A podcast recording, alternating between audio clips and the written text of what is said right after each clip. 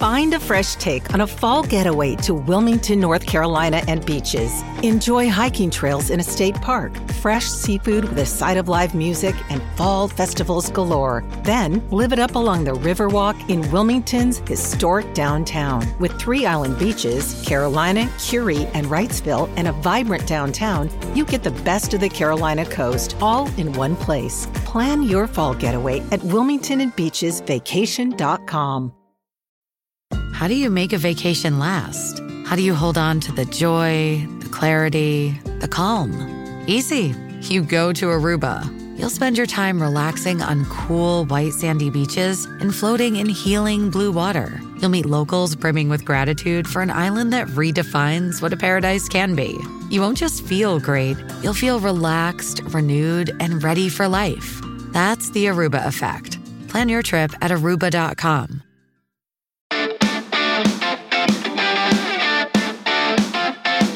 there, and guess what? You have found another episode of Speakernomics, the podcast about becoming a better speaker and building a better business.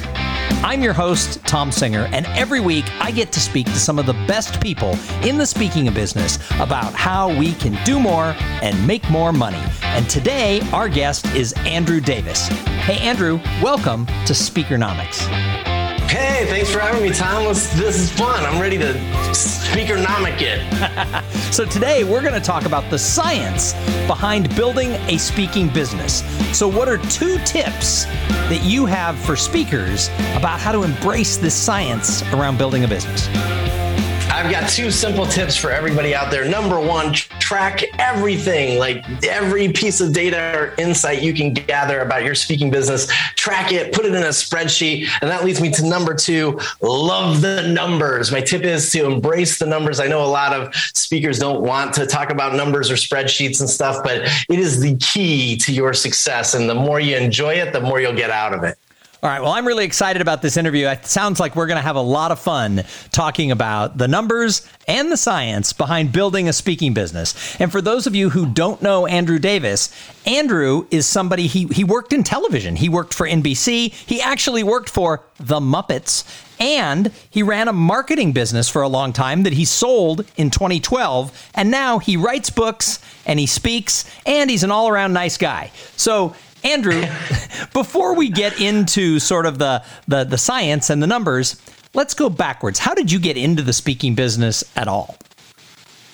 Yeah, so uh, Tom, I was running an agency, uh, a marketing agency, and we had tried all sorts of other marketing efforts. You know, we'd we'd uh, you know sent out direct mail pieces, we'd gone to networking events, we mem- became members of associations, and we wanted to grow our business. And we we tried advertising, all sorts of stuff. We created our own podcast uh, back in 2005 or something, uh, and none of it was really generating the business we wanted.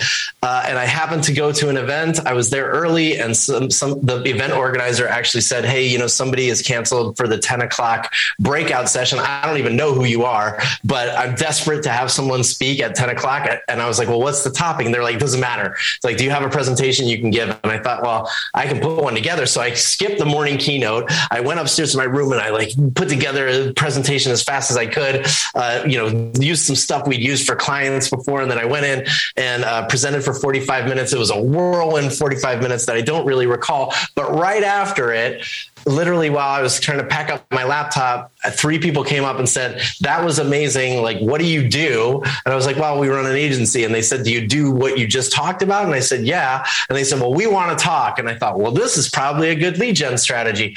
So over the next few years, we did a lot of. In fact, it became our best, you know, business um, lead gen strategy was actually speaking uh, all over the country. And when I sold the agency, looking for something to do, I thought, well, I'll just keep speaking. Um, but I'd never done it as a business. You know, I mean, as a lead gen tool, it's one thing. You know, you're just looking at the big dollars on the other side of the speaking gig. Uh, but when I when it came down to actually building a business around it, I had a lot to learn, and I didn't realize that uh, in 2014. No, no, that's that that's great. I always say that if you interview hundred speakers, you're going to find hundred different paths of how they found their way into this that's crazy true. into this crazy speaking business. Now, before we that's can right. before we can jump into today's show, I have to ask you about the Muppets. So you worked for the Yeah. Muppets. Not not everybody has you know Kermit and Piggy as their boss. What did you do? What did you do No, in television right. for the Muppets? Yeah, so I worked in the the workshop where they made all the puppets for Sesame Street and all the Muppets for all the other Muppet stuff that we were working on. I worked at I worked there in the late '90s, so I was working on really really reputable movies like uh, Elmo in Grouchland, which was not that good. Uh, Muppets from Space, also not that good. I have the I have the. We did work on Bear in the Big Blue House. That was the the kind of really you know fine piece of work we were doing when I was there. The best part of working at the Muppets though uh, was actually I met my wife wife there. So she she actually worked with all the Muppeteers and did all their contracts and stuff. So we got to to know each other through work, and uh, we've been together ever since. It's been and, awesome. And I just want to clarify: your wife is a human, not a Muppet. Is that correct? Yes, yes, that's right. Wouldn't that be great? just just making sure that she was a real a real human. I just wanted to make that's sure right. of that. So you yes, have a you have a new book out that's called The Referable Speaker that you co-authored with Michael Port, and this book has been sort of taking the speaking industry by by stride. And oh, that's nice. And and part of it ties into directly what we're talking about today, sort of the science behind building a speaking business. So before we jump into your tips, can you tell us a little bit about the message in the Referable Speaker? Yeah, sure. It's pretty straightforward. I mean, the the idea in the book is that uh, you know one keynote might get you, you know, uh, uh like one gig might be great, but you want to get gigs that get you more gigs. Um, and if you can build a speech that actually is designed to get you referrals, or we call them stage side leads in the book, because very often they happen stage side or right after you turn off your virtual camera, you know, those leads start coming in, uh, the, then you can build a really sustainable business. Like the whole goal of the book, with Michael and I sat down and said, is it possible to build a formula that would help you build a sustainable speaking career. And we spent about two and a half years trying to figure out if that was the case. And we don't know if we found the whole formula, but we definitely think we we've found we've cracked you know a, big piece of the code um, to building a sustainable speaking career. If you focus first on the speech um, instead of you know spending a lot of time marketing, um, you can reap the benefits if you know uh, by getting a lot of stage side leads and building a big bigger business that way.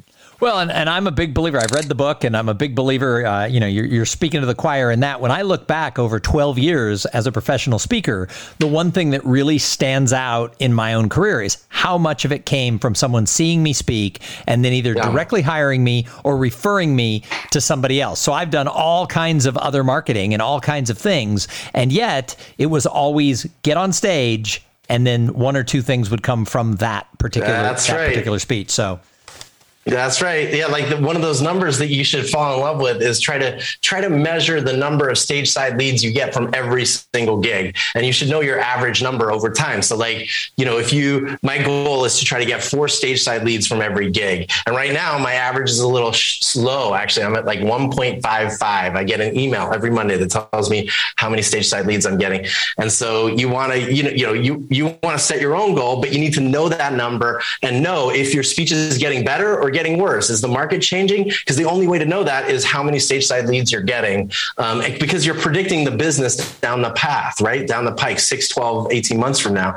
So track those stage side leads. That's number one. Number one, the first number you should track. Well, and, and I want to jump right into that, but I will just add the fact that I know having not been on stage very much, uh, even virtually for 18 months, my referral loop, as I call it, uh, is is sort of damaged. So my next few speeches yeah. that I'm doing, I'm taking into effect everything you said in the book so that I can try to maximize ah, that spinoff. Yes. So.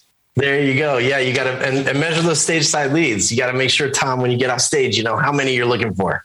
So this leads us directly into your tip. So your first tip is track everything. And we know one of the things yes. to track is the stage size leads, but you said track everything. oh, everything. Everything sounds huge. So let's talk about tracking your numbers. yes, well, you should track. I mean, like I don't know what you use. Maybe use a Google Sheet, or maybe you have some sort of, uh, you know, more sophisticated kind of like platform that you use as CRM, or maybe use a Notion database. Whatever you use, uh, start tracking as much as you can stomach tracking. That means like write down every inbound inquiry you get. Like even if you can't do it, I want you to put down what dates that event was supposed to happen. And if you're unavailable, you're unavailable. That's okay. Market is unavailable. You want to build a system where you're uh, you're constantly adding more and more data so that you can start to understand some really basic things like when are you the busiest? Because when you're the busiest is probably when you should raise your fee. When are you the slowest? Well, that's when you should drop your fee so you can still get business and make your speech better and potentially get some stage side leads, but you don't need to charge as much because the demand is low during those types of years. So like the first thing you want to try to understand by tracking all this stuff is when are you in most the like the highest demand. And so you, you can just do that by just tracking the dates the inquiries come in and then the inquiries, you know, the dates they're inquiring about. Does that make sense, Tom? Yeah, so it, it's interesting because one of the things that you said, and this is kind of off of the tips, but I want to draw attention to it, is that sometimes in a career, you might have to drop your fee because maybe your topic has changed, maybe society has changed, maybe you know whatever your you know demographic of your client is, they're not looking for you know your type of speech, and therefore to stay active, maybe you do have a year or a season, if you will, where where you drop that speech. And what's interesting is that's not advice we hear very much in the speaker world. It's raise your fee, raise your fee, you know, get to four billion dollars a speech, and it's like but if the market's not paying it, how do you adjust? And by tracking all of this, you're able to make really smart decisions around fees. But before we go on to other things we track, let's talk about that. That sometimes maybe it's smart to drop your fees because I haven't heard anyone else say that. I'm a big believer in the fact that your fee is is not like a set fee. Like yes, you you have what I call a quotable fee. So if somebody comes up to you on the street and says, How much do you charge for a keynote speech? I say, I charge X, Y, and Z for the day. Like that's, that's, I always say that. And so I have a fee and, you know, every year I do try to increase my quotable fee so that I'm asking for more. But I think we should be much, much quicker to understand the market dynamics and, and be able to quote a fee at the end of the day, deliver a, a product and a proposal that's based on exactly what the audience needs and what your demand is. So for example, I know the busiest day of, of the year for me speaking every single week is a Wednesday. So anytime an inquiry comes in for a Wednesday, I'm more likely to quote my, my highest fee for Wednesdays. But if, a, if an inquiry comes in for Sunday, which is the, the lowest day, or a Monday, which is like the second lowest day, I'm more likely to drop my fee immediately because it's unlikely I'm going to get another gig on that Monday or Sunday. So I might as well do the gig, make some revenue, get some stage side leads, and build build the business in the future. So I think dynamic, dynamic pricing, um, or you could think of it as like Uber's surge pricing, is a much smarter way to think about your business. So yes, you should be willing to lower your fee and be willing to raise your fee. Like in September, the third week in September is the busiest week of the year every single year. And so I'm not willing to negotiate. In fact, I'm, tr- I'm more likely to charge more than my quotable fee for those weeks during the year. And so the more you think about tracking the information, so you know the answers to these questions, the better you can put together a proposal that protects your business and builds sustainability over time. So I, I actually think this is fabulous advice. I love this idea of dynamic pricing. I mean, if you think about the Uber Uber surge pricing, if you will, yes, you know, it it really is. So often people think, oh, I have to hang on to this, and then for whatever reason, they're leaving business on the table. But if they're able to know the reason of why it's you know it's there that, that, hey maybe you can negotiate on this particular time of year but not that time of year. It's actually a really smart way to keep your calendar full and there's two reasons. One is it's exactly making some money is better than making no money and the second thing is if you're doing this right and you're speaking that's going to go to that referable stage side refer um, op- opportunities, then what's going to yeah. happen is you're going to get more things down the line. So that's that's real interesting. So what else should we be tracking? We talked about you know tracking the number of leads you're getting, uh, the number of inquiries, what dates you're busy. What else should we be tracking? You should track you should track how, how, like what percentage of the gigs you lose. This is a good one. We're always eager to tell people how many gigs we did how many uh, you know how many gigs we're doing this year. We, we probably know how uh, you know the gigs we won but very often we don't pay attention to the gigs we lost. And the gigs the, knowing the number of gigs you lost and the ratio of gigs to won and gigs to lost will tell you how demand you are in the marketplace but also tell you if you're pricing yourself right because because if you know the reasons you're losing these gigs, for example, I track, you know, I'm unavailable, so I couldn't do the gig. I was already booked, or I was price price was a concern. That means I was too high, um, or they, you know, changed direction. They decided to choose somebody else. Um, I track all those reasons when we lose a gig, so that we can look back and say, look, let's just look at the ones we lost for price. What fee did we quote them? How much was? How many did we lose? And what's the ratio of that to one? And when you know that, you want to try to lose 50% of your gigs at your quotable fee, because that means some people are still buying about half, right? Are still buying at that fee, and some can't afford you at that fee. That's great. If everybody can afford you at that fee and you're closing 100% of your gigs and no one says you're too you're too expensive, that means you do need to raise your fee. But the opposite is also true. If you lose 90% of your gigs because your cost too much, well then you need to change your fee structure to reflect that and try to keep that demand in balance. So you're shooting for losing 50% of your gigs every time you you get a gig inquiry. How's does that is that a good one to track? No, in fact that's some I'm I'm not a numbers guy. So everything you're talking about I'm nodding along thinking I'm not like you Andrew. However, I am an old sales guy.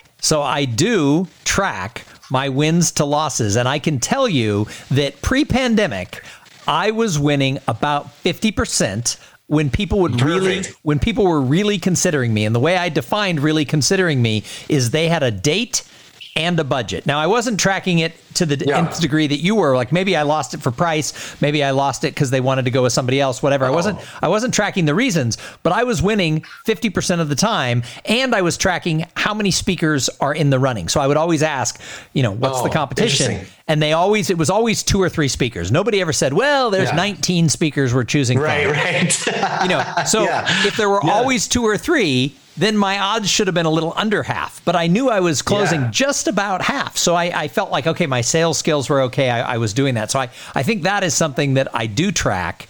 Uh, but That's now you've got me tracking. Now you've got me thinking about tracking the reason I didn't get it, and that opens the last up. reasoning. Yeah. The last reasoning is so helpful because you'll you'll start to get a good reflection of where you can either improve. Like let's say they they keep telling you they changed the direction or chose another speaker. Um, I'm doing air quotes for the people that are listening to the podcast and can't see me.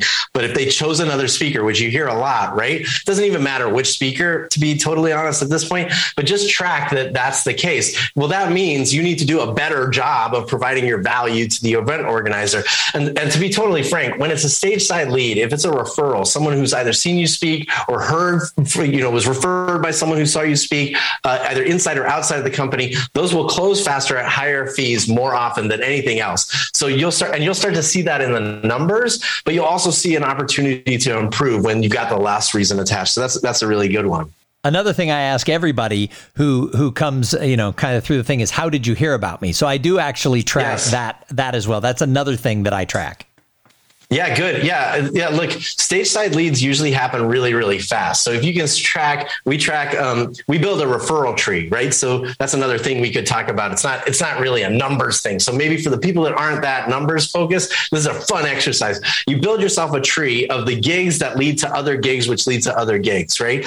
And when you build a tree like that, you start to get a really good understanding of the true worth of a gig. So for example, I speak at Content Marketing World every year. Let's assume they don't pay me as much as they pay pay me normally for a keynote at any other event, you know, but I've spoken there a lot. It's a community I believe in. I love going to the events. So yes, I, I give them a discount, right? But here's the deal. I can actually tell you the value of going to content marketing world two years ago and how much business it's led to. So a free gig, let's say, let's say I got paid zero to do it is now all of a sudden worth $250,000 in referral business. That's just the business I won. It's $750,000 if you consider the business we lost, right? Now you start to understand the true value of one gig. And instead of just saying, well, that sounds like a fun gig, it's in Italy, I've always wanted to go to Italy, maybe I should take it, you start having a really good analytical way to understand what's the value of a gig. What gig does it look like? Is the Italian gig just like the French gig you did last year? Because that generated zero dollars in revenue. Yes, you had fun, but maybe it's a busy time of year and you probably shouldn't take it that's that you know the numbers really help you take the emotion out of uh, a lot of the business side of the, uh, of speaking i think. So I don't think I've ever tracked it as as clearly as you're talking about, but I do know that my career was launched And I tell this story all the time because of a, a, free thing that I did as a favor. In fact, when they first asked me to do it, I said no. And a friend said, Remember, you said, Hold me one time, I owed you a favor? I'm calling in the favor. So I was the MC, and this is, God, 12 years ago. I was the MC of the Austin IT Manager of the Year Awards. That's awesome. now, you can tell how exciting the Austin IT Manager of the Year Awards was going to be. It was, it was going to be, and it was like at three in the afternoon. It wasn't even like yeah. a, a banquet. it's not a night event. It was not. There was no. You know, there wasn't an open bar. There was nothing you were kind of hoping for, and afterwards, something happened during the thing where I had to sort of improv to keep the audience engaged. And a gentleman walks up to me afterwards and goes, Do you do this for a living? And I still had a full time job. And I go, Kinda. And he said, He goes, You're a professional MC. And I said, No. And I kind of explained my speaking business or what I dreamed it was going to be. And he said, My boss needs to know you and he took my card and I really didn't give it any thought. And the next day I get right. a call. And this woman goes, Hi, my name is Maryfran. I'm the editor of CIO Magazine. And my employee, oh, Bob, yeah. Bob says, I need to know you and I don't know why. And so she and I talked, and then she she emceed all her own events, but she liked this sort of conference catalyst thing that I did. CIO Magazine hired me 19 times and spun there off easily another dozen things. And I probably never would have had a there speaking career if it wasn't for that coming up at the time that it did. So that tree, because I never did track where else it went, but I know I spun events off of those. Yeah. And then I probably spun off from there and from there. So the value, exactly. the value of that original favor that I did had to be well into six figures. Exactly. Yeah. And that's, you know, understanding that, Tom, is uh, you, first of all, just understanding it conceptually, like you do, like, oh, I can see what you're talking about. But when you see it, it's even more powerful. You know, when you can actually track and say that was a 5K gig that led to a 10K gig that led to a $15,000 gig that led to five $15,000 gigs, you know, over the course of 10 years, you start saying to yourself, wow, a $5,000 gig, if it could do that five years ago, can do that now. And one of the things we talk about actually in the referable speaker is this invitation to think about fractals. Because what you'll find is even on your tree you you kind of went down this IT tree right? Um, and the trunk was CIO magazine but there are probably you know t- uh, tech security conferences some little branch over here like you know some tech uh, servers and cloud computing thing over here. And that leads to more gigs. Well the best part is if you can replicate your success from branch to branch to branch by taking the exact same strategy even the exact same pricing even the exact same speech, you can replicate your your you know your the exact approach to generate more and more business more often. So knowing your referral tree is a really really good one. All right, so we're tracking every possible metric we can track. We're, we we listen to Andrew on Speakernomics, and we're like, Andrew yes. Davis said to do it. I'm going to do it. I'm tracking. I'm tracking. I'm tracking. Good. Your next tip was learn to love the numbers. I don't, I yeah. don't know. I'm, I'm, not a numbers guy. I don't love the numbers. I'm not either. Look, I'm like I don't I I really I know you think I'm like a numbers geek. I don't really love, you know, spreadsheets and playing around with numbers. Here's what I do love. I love the output and the the the calm feeling you get when you really think you want to do a favor for someone or you really want to take this gig or you really want to win the gig. And so you all of a sudden start making these irrational decisions because you're like, "Oh man, this sounds great. It would be so great for my career if I spoke at this big event and you know i really want good pictures and i bet i could get a great video recording but you know it's low pay it's uh, it's on a wednesday uh, it's and all of a sudden you start thinking maybe it's not the best decision maybe i should pass on this gig. And so when you learn to love what the numbers are teaching you uh, not the numbers themselves and the decisions they empower you to make you'll be much more confident in everything from sticking to your pricing and helping negotiate. For example i think a lot of people talk about fee integrity integrity um, as a real cornerstone of being a great speaker. You stick to your fee, you deliver your fee, you don't uh, budge either way, and that's just the way it goes. And I believe in fee integrity, but I just mean in my version of it uh, that that means there has to be a reason you're either increasing your fee or decreasing your fee. And so I don't have any problem telling someone, you know, if they got a great deal because they I, I spoke for them for five hundred dollars in January, uh, you know in on a the, Sunday. The, the, on a Sunday, yeah. If if a referral comes to me from that event and I have to quote them fifteen thousand dollars because it's May on a Wednesday, uh, you know, the busiest time of year for me, and I, I don't mind saying, well, they also didn't get books and they didn't get, you know, so we can cut all these things. And if you move your event to January third, I could also do it for five hundred bucks. So you know, I think I think we need to be smarter about leveraging the insight we actually have. A lot of us have a spreadsheet already of all the gigs we've ever done we have phone numbers, we have dates. You know, we can get a lot of really basic insight that will empower you to stick to your numbers and negotiate better and actually build a better business very quickly. So if you were a Muppet, you're saying you wouldn't have been the count. You're not a numbers guy. You're not going to count. One. One. I might have been, but I'd, I'd only count to 10. and we'd start over and walk off. So yeah, no, if, if you weren't. I, I, would have been super Grover. if you So if you weren't the count, if numbers weren't your natural yeah. thing, yeah. How, how, did you get into tracking the numbers and loving the oh, numbers? Oh, do you have somebody? You. Do you have somebody who helps you? No, I don't. I, I look. I think if you generally need to like want to make a successful business out of this, you like you could hire someone, but you need to know the questions to ask. And that's what happened to me in 2013 when I first started taking on a professional speaking career as like, hey, I'm going to make a full time living doing this. Uh, 2013 I don't know the exact numbers, but basically, I, know the average at the end of the year was like I made 15 bucks an hour for the year, right? And I thought this is not really the kind of career I imagined building for myself. And I questioned whether I should continue doing speaking. I love it, but maybe it's just not right for me. And I, that's when I decided to start asking myself a bunch of questions. I actually have a list of the questions. I'll just read them to you. Like these, these are the legitimate questions I wrote down. How many people inquired about having me speak? What was their budget? When was their their event? How many attendees came? Was it a corporate event, an association, or a nonprofit? How much did I quote? Did I win or lose the gig? What was my speaker rating on the event organizer's post evaluation? Who were the keynote speakers at the event what did they charge? How many days elapsed between the time of an inquiry comes in and the time they sign a contract? Contract. How often did I negotiate or reduce my, my fee? What were the busiest weeks of the year? What were the slowest weeks of the year? How did these event organizers find me? And I didn't have a spreadsheet.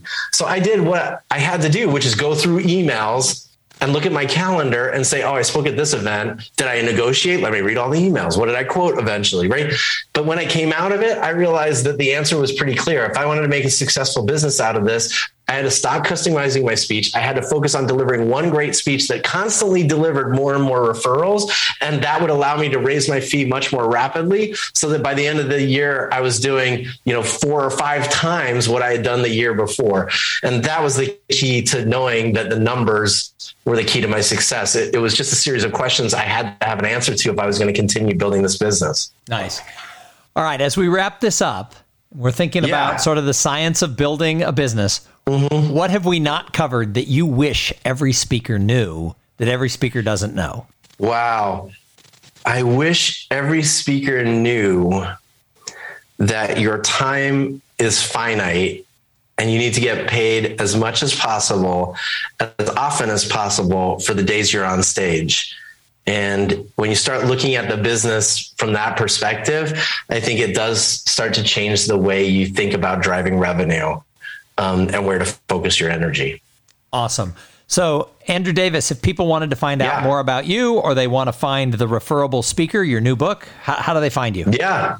You can find the referable speaker on Amazon. Just search for it there. Um, you can learn more about the book at thereferablespeaker.com. And actually, if you go there, you can link to both Michael and I on, you know, LinkedIn and Twitter and Instagram and wherever else we are. I do a YouTube series every week, so you can find me on YouTube. Just search Andrew Davis and the Loyalty Loop. Awesome. Well, this has been a great interview. I know that I actually so took notes fun. while I was interviewing you, so I, I, I know that those are the episodes. When I take notes, those are the episodes I know that the listeners are going to be like, "Wow, how did you ever get Andrew That's Davis awesome. on the show?" so thank you so much for being here with us, and thank you to everybody who tuned in and listened. I love being the host of Speakernomics. This has been so much fun, and uh, we're not stopping anytime soon. So uh, keep tuning in every Tuesday for new episodes when we have people just as amazing as Andrew. Andrew Davis because we want you here every single week because there's going to be thoughts, ideas, and actionable information on how to make more money as a professional speaker. And do me a favor make sure that you subscribe to Speakernomics and go leave one of those fancy reviews. And then never forget the motto of this podcast Speak, get paid, repeat.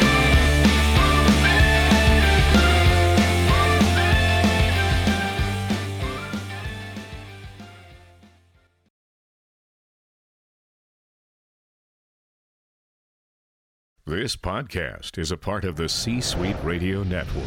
For more top business podcasts, visit c-suiteradio.com.